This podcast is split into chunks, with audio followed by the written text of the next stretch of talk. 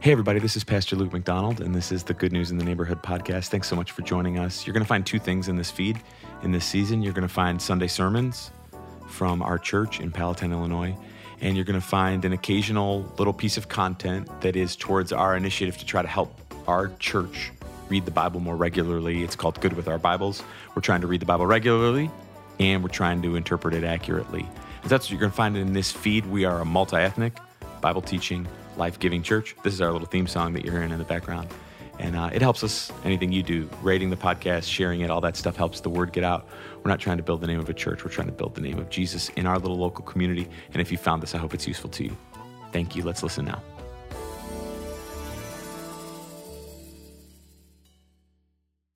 So, uh, a few years ago, Kristen and I moved to California, and uh, we were taking on a new house that we were blessed to be able to purchase and uh, we were kind of like getting situated. You know, when you get into a new place, there's just like this big long list of things that you want and need to do.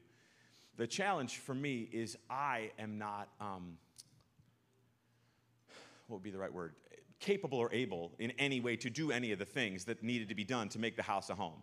Like on the scale, you know, of handy, I'm like, I'm good at this. The thing I'm doing right now is kind of where my skills end. So how are we going to get, you know, like the pictures hung without like eight extra holes in the wall? And how are we going to get uh, different little projects? And you know what I'm talking about? The little stuff that has to happen to make a house a home. And I'm like, what am I going to do? What am I going to do? We were new, we didn't know people. And I found this app. And there's this app that you can use where people like handymen or people with these skills, you can hire them to come in and they can come like work in your house for a couple hours and they can do the stuff that you need done. The problem was uh, we hired this guy to come in and paint like a high up wall and when he left, uh, the floor was also covered in paint. And I was like, well, you know, like, I, I, I probably could have done that, you know. And you look, and I looked, and the guy had all these, uh, all these five star ratings. And I was like trying to remember, you know. Kristen was like, hey, did you like, did, you know, why, why did you book this guy, you know? And she was being very godly and trying to like express her irritation that we had paid money for a problem. And and so I went and looked, and I looked, and all down the thing. The guy had all these five star ratings. Fantastic painter, uh, painted a three story inside room and it was perfect and this and that. I'm trying to like, it was so frustrating to find out that I had trusted in something and someone who had a reputation of being able to handle the job, only to find out that he couldn't handle the job. It's one thing, you know, like if you hire if you hire someone for a job that they're not able to do, you know, like if it's like you know if you it's like, you know, like sometimes people want to tell the pastor their sob story about their bad relationship. And it's, where did you meet him? Well, it was three in the morning and we were at this casino and our eyes locked. And it's like, well, you know, I mean, kind of what did you think was going to happen, you know, if it started that way? And sorry, that, did that feel real? Okay. It, but when you hire someone for the task, or you pick someone for the task, or you trust in someone for the thing, and you had every reason to think that it was able to be done properly, but it was not, it rises up this that's unfair, this is wrong. This. And what I've been talking about the last few weeks is something that you got to get from the top of your head to the bottom of your heart into your mind, emotions, and will, and it is that Jesus Christ is able to do the task. He is capable of doing the task. He will do the task. He is worthy of the trust that you put in him. So much of what we do when we come to church is to say to each other, No, no, you can trust Jesus. No, no, you can trust Jesus. He can, he can forgive your sins. He can heal your past. He can give you a fresh new start. He can make what's broken beautiful again. And then when people start to trust in it, it is of the most importance that they find out that He is worthy, able to do the task. And I came today to say that Jesus Christ can save you from where you've been, He can save you right where you are, and He is going to keep on saving you all the way till we're in glory and we meet Him face to face. That's what I came today to say. It's from the book of Hebrews in chapter 10. Would you turn there with me now? We've been looking at these pictures of Jesus in the book of Hebrews. And uh, today we're in chapter 10. We're going to start in verse 10. And I want to just read eight verses to you. Hebrews in chapter 10 and verse 10. It says this It says, And by that will, uh, we have been sanctified through the offering of the body of Jesus Christ once and for all. And every priest stands daily at his service, offering repeatedly the same sacrifices which can never take away sins. But when Christ had offered for all time a single sacrifice for sins, he sat down at the right hand of God.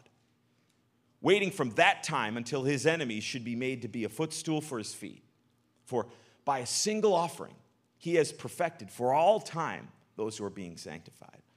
And the Holy Spirit also bears witness to us after saying, uh, This is the covenant that I will make with them after those days, declares the Lord. I will put my laws on their hearts and write them on their minds. Then he adds, I will remember their sins and their lawless deeds no more. For where there is forgiveness of these, there's no longer any offering for sin. This passage talks uh, in detail about something that is a little complicated that all of us need to understand if we want to understand what Jesus Christ has done, is doing, and will do. And it's that we get this idea, I think, most of us, that we need to be saved from our sins. But that has a component of it in the past, and there's a component of it in the present, and there's also a component of it in the future. Uh, I'll get to it in a second. I want to show it to you. Jesus paid, you see it there in verse 10 that we started with. It says, And by that will we have been sanctified through the offering of the body of Jesus. It says, once for all. Once for all. So not only did Jesus pay all of your sins, it is also true that his sacrifice for your sins, that one time on the cross, is good now and forever forward. Once for all. Uh, Jesus paid it all, and I came to say to you from God's word that he is worthy for the struggles of the present. And that's what it means when we use this word sanctified. See it there in the verse I just read to you. And by that will, we have been sanctified through the offering of the body of Jesus once for all. Uh, there's one thing I want to teach you today, and I think it's going to really help you as you read your Bible if you understand it. And it is this when you talk about God saving you or salvation, there's four different words that are often used in the New Testament to describe what's happening, and they each have a slightly different meaning inside of a bigger definition. I want to put that up on the screen for you. These are salvation terms. You can put the whole thing up there. These are salvation terms. First, sometimes you'll see in your Bible, you'll see the idea of election. You'll see that in your Bible, election, like you've been elected, you've been chosen. And that's the idea that before you were ever born, God had already chosen you to be one of those who would be saved. This is why Christians should not walk around with this attitude like we're better than those in the world because it was not done by us. Like we weren't so good that God was like, oh, yeah, he's fantastic, let's choose him. God chose us, he elected us, not having anything to do with us at all. That's in the past. Uh, justification is what happens right there at the moment of conversion or on the cross. Jesus or God cleansed me from my sin. That word that was in our uh, verse there a moment ago is sanctification. That's what's happening right now. After you are saved, anyone have that experience of coming to faith and thinking, oh man, I found Jesus, now all my problems are solved? And then you got hit?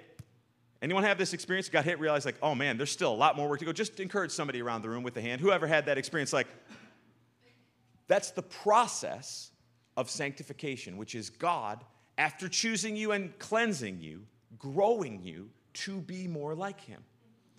And then the last part of the salvation story in the Bible is glorification. We're going to see that in this text too.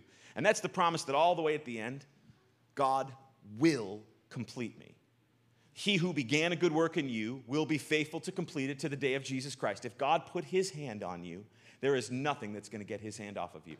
Uh, I see in church today my friends Doug and Lisa. Lisa was on the worship team standing over here. This week they welcomed the birth of their first grandchild, long awaited.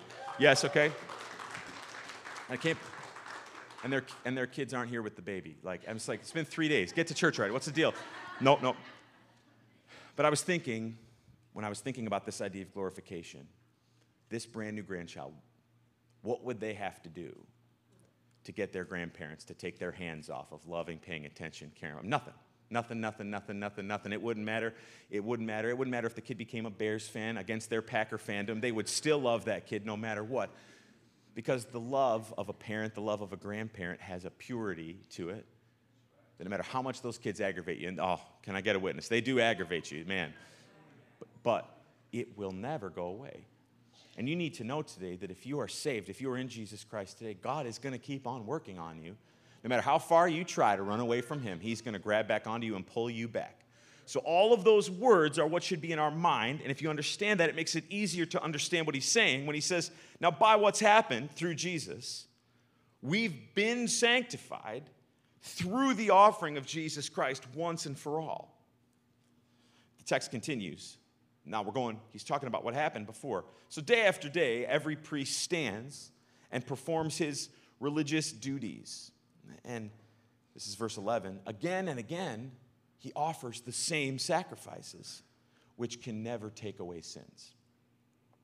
We've talked about this before. In the Old Testament system, there were sins, uh, there were sacrifices that happened almost every day, different animals that were killed for different issues or problems.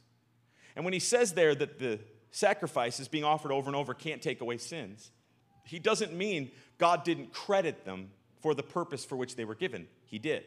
What he means is, in that old system, it was sin, confess, offer the sacrifice, you're forgiven, back to sinning again. If you've ever been stuck in a cycle of addiction or a bad pattern of behavior, you know that you can feel so guilty and ashamed and still be just a few minutes or moments from being right back where you started. Can I get a witness? And so he's saying that system could never take away sins.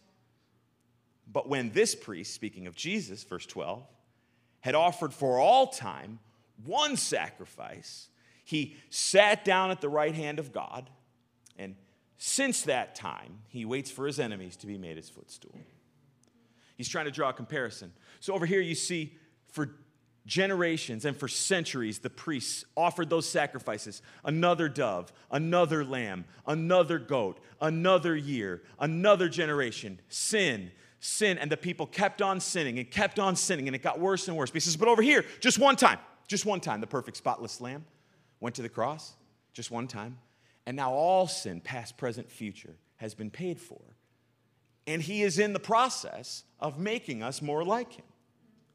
What I'm trying to say from this scripture is that we've been made holy objectively by the cross of Christ, and we are in the process of being made holy through ongoing sanctification by the Holy Spirit throughout our lifetime. And you'll find groups of people of faith who talk about one of these ideas or promises or truths, often at the expense of the other. There is both the moment that you come to Christ in salvation. There's people in the room who I've been with them praying the moment they accepted Christ. And in that moment, everything changes for them in terms of their eternal destiny. It is also true that we're in this process of day by day, week by week, decade over decade, becoming more like the God who loves us through the Holy Spirit.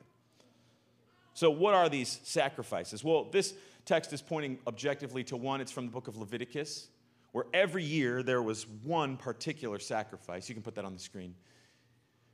And once a year, there was a sacrifice that was supposed to be the big one on the Day of Atonement that was for all the sins that had been committed that year. This was, had been happening for hundreds and hundreds and hundreds of years.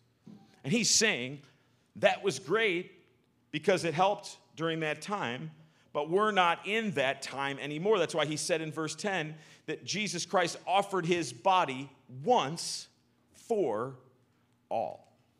That word there is once for all is supposed to f- focus us on the idea of the permanence. That if you are in Christ, nothing can take you away from him. I want to just talk for a second about that last little verse there. I really liked it, verse 13. Look at it if you have your Bible open, which I hope you do. It says, And since that time, he waits for his enemies to be made his footstool. So this was written somewhere roughly 1900 something years ago when Jesus was already in heaven and he was awaiting the time when he was going to return to earth and make his enemies his footstool. And we are still in that time. This is the second thing if you're writing things down. Jesus paid it all. He's also worthy for the promise of the future, which is that we will be glorified. Because Jesus is waiting, we are also waiting. And what we're waiting for is he is going to make his enemies to be his footstool. He's going to make his enemies to be his footstool. He's going to make his enemies to be his footstool. Come on, Lance, you're in. Come on. All right. Now, I know you're worried, but I've already thought this through. All right, Lance, you're going to sit right here. Lance, great news for you today, my friend. You're Jesus today. Way to go. Good job. Let's hear it. Let's hear it. Yep, come on, sit back. Now, every word in the Bible is chosen on purpose, and it's chosen for a reason. So get this picture in your head. It says that Jesus, since that time, he's waiting. And what is he waiting for? He's waiting for his enemies to be made his footstool. Now, I got some football games that I'm coaching today, and I'm, I'm hoping that we're going to win. And I'm hoping that we're going to win in a way that makes the other team think, don't drive back to Palatine again without thinking through what's going to happen when you get over there. And I've, you know, I like, I like to win. I like to, I like to win. And uh, a lot of people in this room like to win. When you, you win, sometimes, you know, the other person, if they feel bad, they kind of walk. Uh, the other night, uh, Carter and I went to a high school football game, and as we were driving home, we were driving home next to the bus uh, of the team that had just lost. We could kind of look up into the bus, and you could see them all kind of like sitting. There's that humiliation or that frustration when you lose, right? And we tend in our kind of world or day to think that that's bad because we want everyone to feel good. And we say, no, no, don't feel bad. You tried your best. No, no, you know. Good, fine enough. But Jesus Christ promises that what's going to happen when he comes for his enemies. Come on. When he comes for his enemies, he's going to make his enemies. Come on, Lance, put your feet up. He's going to make his enemies. Do you see it? I might just explain to you the Bible accurately. And yes, I did think this through. I didn't think it would play as well if I was the one putting my feet on somebody else. Yes, I did think that through. Think about the humiliation for a person to be not, I'm volunteering. Do you see it? For his enemies. Do you see it? His enemies to be made his footstool to have no other option but to endure the humiliation of being nothing more than a piece of furniture to put the feet of the Savior on because they are his enemies. Do you see it? So there's a couple things there. One, Jesus is coming back. He's waiting for it. You're good. Okay, enough already. All right, come on. That's right. Sorry, I didn't give you enough of a cool part, Lance. Sorry about that. Jesus is waiting Jesus isn't like much for waiting, you know, if he's hungry, lunch. He's waiting for his plan to be perfected. And while he's waiting for his plan to be perfected, we're promised that what's going to happen when he is finally glorified fully and we are glorified alongside him, the scripture says that we are co heirs. We are sharing in his inheritance. That his enemies will be made like a footstool all the people who walk through this world saying, no, God's laws are bad, no, God's rules are bigoted, no, God's this or that is foolish, all and at once with no opportunity to turn back, God is going to make things right. He's going to set things proper. Uh, the scripture talks a lot about this word glorified. It talks a lot about your glorified body, which I'm into my mid 30s, so I can't even imagine how some of y'all are feeling about what it would be like to get to your glorified body because the scripture says that the outward man is wasting away but the inner man is being renewed day by day. But when we meet him face to face, our body outside perfected, our body inside perfected. I was just with a friend the other day talking about you get older as you go through life and you have a few relationships go wrong, you have a few people treat you poorly, and it becomes really hard to believe and trust again. It becomes really hard to go out again and say, I'm going to make a new friend, I'm going to find a new church, I'm going to try. And all of that inner turmoil, mentally, emotionally, when our finally glorified, it goes away. But we're in the part of waiting. But the waiting can be profitable to you if you are putting your hope in trust, like we talked about earlier, not in what I can see right now. Just get it. I mean, some of us in the room are, are real gym people, and that's great, and I really applaud it. Awesome, great job, great job. But you can't ever make your body what you want it to be here on this earth. You can never make, uh huh, amen, right there. Exactly right. She's got it, amen. And you can't ever make it. But you know what you can do? You can trust that eventually God is going to make it all right again. And since that time, he is waiting for his enemies to be made his footstool. He is worthy, Jesus is, of the promise of the future, because he's going to be glorified. And our bodies, and we are going to be glorified. Look at verse continues, follow along with me. It says, For by one sacrifice, that's the theme all the way through, verse 14, For by one sacrifice he has made perfect forever those who are being made holy. Do you see it? That's what I was talking about a second. So, two things are happening at once. It is true that through Jesus, if you believe in Jesus, you have made you have been made perfect forever in his eyes. You've been made perfect forever in the sense that your sin cannot sentence you to eternal damnation anymore. But it is also true that you are being made holy. You are in the process of becoming more like him. You can't get those wires crossed or those things confused. What this means is that when you slip and fall, when you make foolish choices and mistakes, it doesn't change your position in Jesus Christ. But we don't just lie down there and say, oh, you know, this is who I am. I'm an Enneagram 8. Sometimes I'm a little too aggressive. Oh, deal with it. No, we don't do that. We say, God wants me to be holy, so I'm going to keep working on it. I'm going to keep surrendering to the Holy Spirit. It's happening both at the same time. For by one sacrifice, he has made perfect forever those who are being made holy.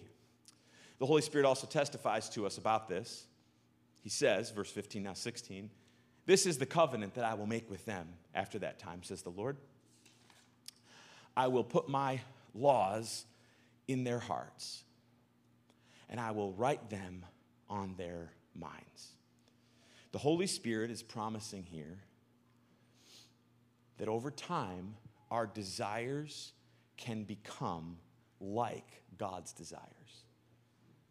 That you first start out, and when you're first growing in faith, often you want to do the opposite of what you should do. But over time, you become more and more. Do you see it? He says, I will put my laws in their hearts. I will write them on their minds. So eventually, through the process of becoming more like Jesus, I want to do the things that he wants me to do. Uh, there's this like big festival down the street in Palatine, uh, Street Fest. It's kind of like a, I don't know, like a fraternity party for people in their 50s. It's kind of what it's like. And uh, we were over there last night walking around, and it was getting to be like maybe you know eight, nine o'clock, eight thirty, something like that. And like not one part of my mid 30s there with my kids' body was thinking to myself, I'd like to stay out here with all those people drinking beer till 2. Not one part of me was like, I'd like to stay out later. Uh, do you ever get, you remember when you got to this point in your life where like, it's weird, when you were a kid, getting grounded was a punishment, and now like it sort of feels like, like I, I get to stay home. It feels like a blessing almost. Like, over time, it shifts. Uh, over time, you become a person, you become able and like, and this is what Jesus can do for you you become like a person who wants to do the things that God wants you to do, not one who has to force myself into it. It's like I, we've had this conversation so many times since Kristen and I have been married. Is this like, it's not just that I want you to help. You remember, you know this one, fellas? Have you ever been through this one? You can put it on the screen. It's, I want you to want to help. Anyone ever been through this one before? I, I don't, it's not that I want you to help. That's just kind of like base level. That's like table stakes. That's the base level is like if I ask you to vacuum the house, take out the garbage, I want, it's not just, no, no, but what, it's not that I want you to help. Can I get a witness anywhere in the house? It's that I want you to want to help. Why? Why does the wife want the husband to want to help? Because in healthy relationships, we don't just want conformity, we want willing participation. And so, what God is promising here in His Word is He says, I'm going to write your laws in your heart. I'm going to write my laws in your heart. I'm going to write them on your mind. I'm going to conform you so you say, you know, it used to be that I'd want to click and click and click to look at all that, but now I'm like, that that disgusts me. I don't want to see that anymore because my mind has been changed. It's different than it used to be. It used to be that if I saw that person and I saw the house they were living in and the car they were driving, I would just go on that spiral of why do they have that and I don't have this. And I would just kind of go and I would like hate, you know, like hate look at all their social media things and like I'd go, on there and say, You're so cute, but in my mind, I'd really mean she looks terrible. How does she think she could pull off that clothing? And like that whole thing, that covetous weird thing I would do. But now, you know what? I'm not, I just, my mind has changed. I know better, so I'm not going to go over there.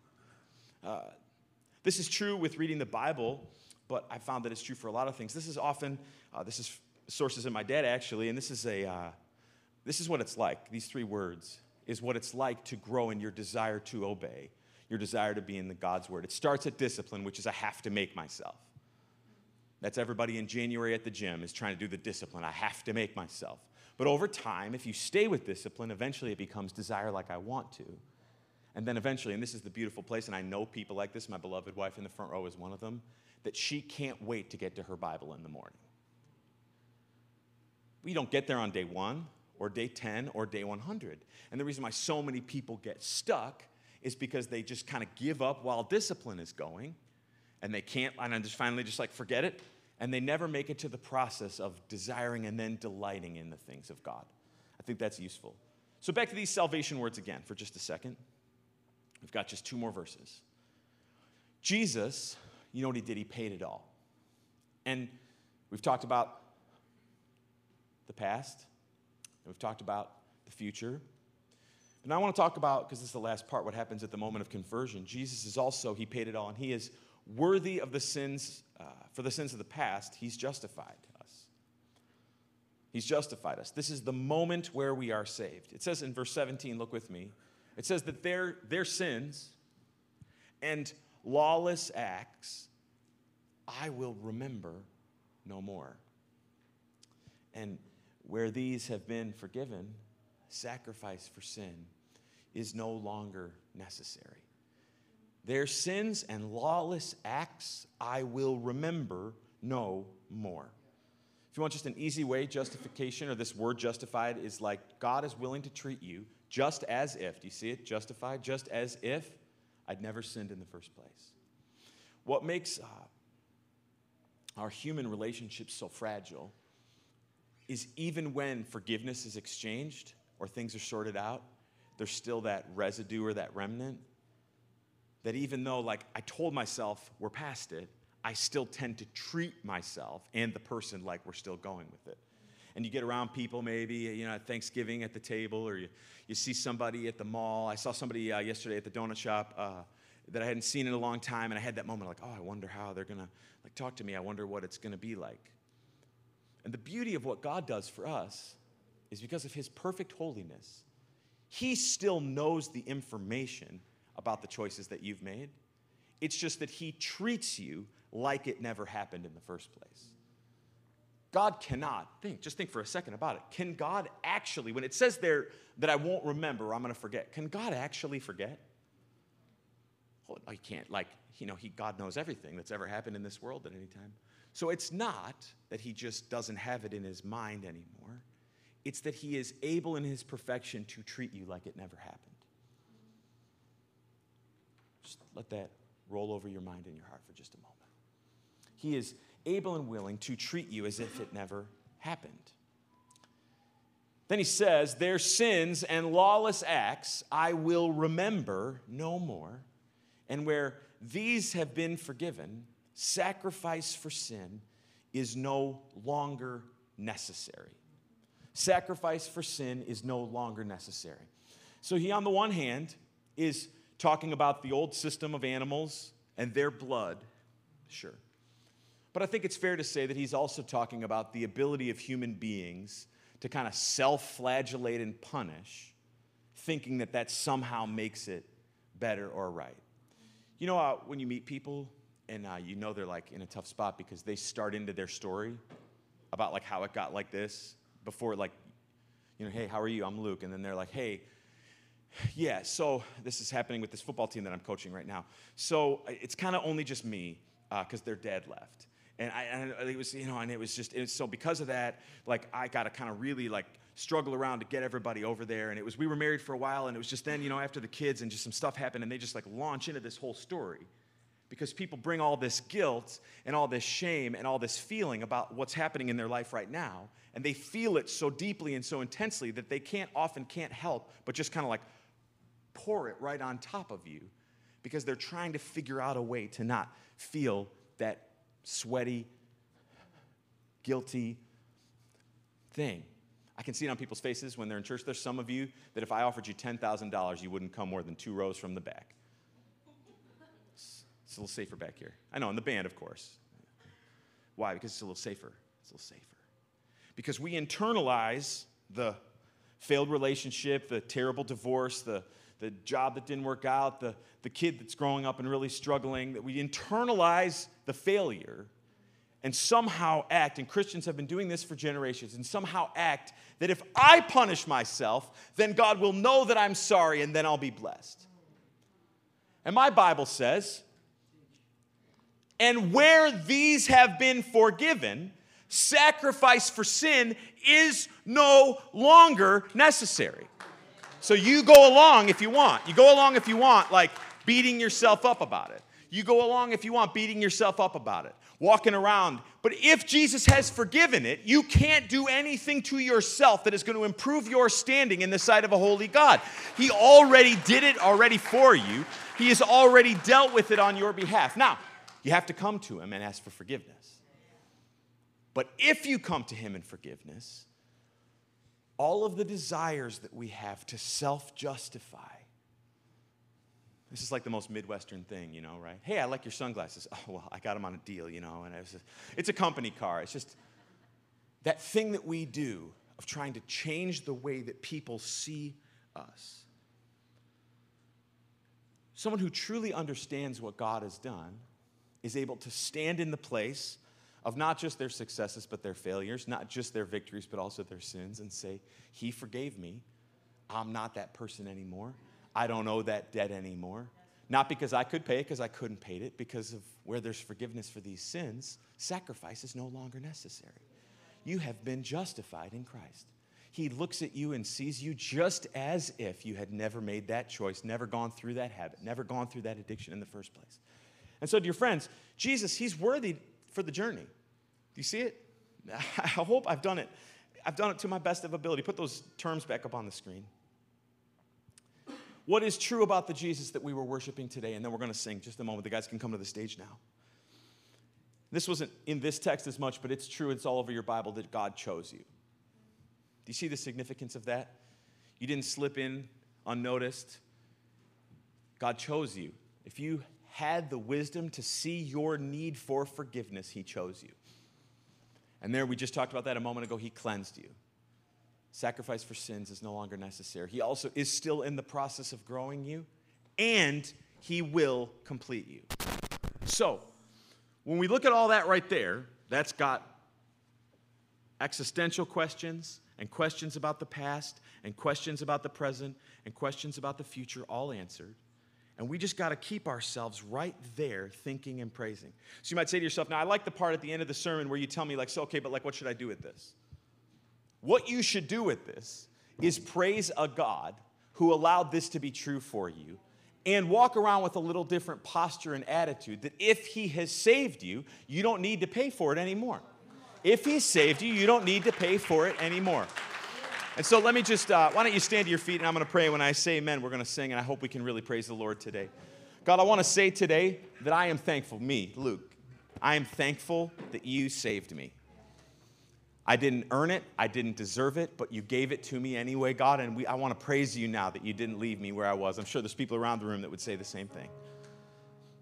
But I'm not just thankful that you saved me, God. I'm thankful that you're growing me in the here and now, that you love me so much that you're not going to let me keep being who I've been. You're going to make me keep on growing into who you want me to be. And I'm thankful, Lord, that you're still going and you're going to keep on going until the day that I meet you face to face because you are not finished, God, until the story's over. So I got stuck at times. We've been stagnant, and sometimes it's hard to trust you or make it forward. God, you are working right now, this minute. You are alive, and you are in this room, and you want to love, and you want all of us to experience your forgiveness and love, God, and you want us to build our lives on your foundation. Our hope is built on nothing less than Jesus' blood and his righteousness. And so we praise you now. All over this room, we praise you in the name of Jesus Christ. If you agree, please say amen. This has been the Good News Neighborhood podcast. Thank you so much for listening. I hope you've enjoyed the song. I hope it's been helpful to you. We'll see you again soon. This is Good News.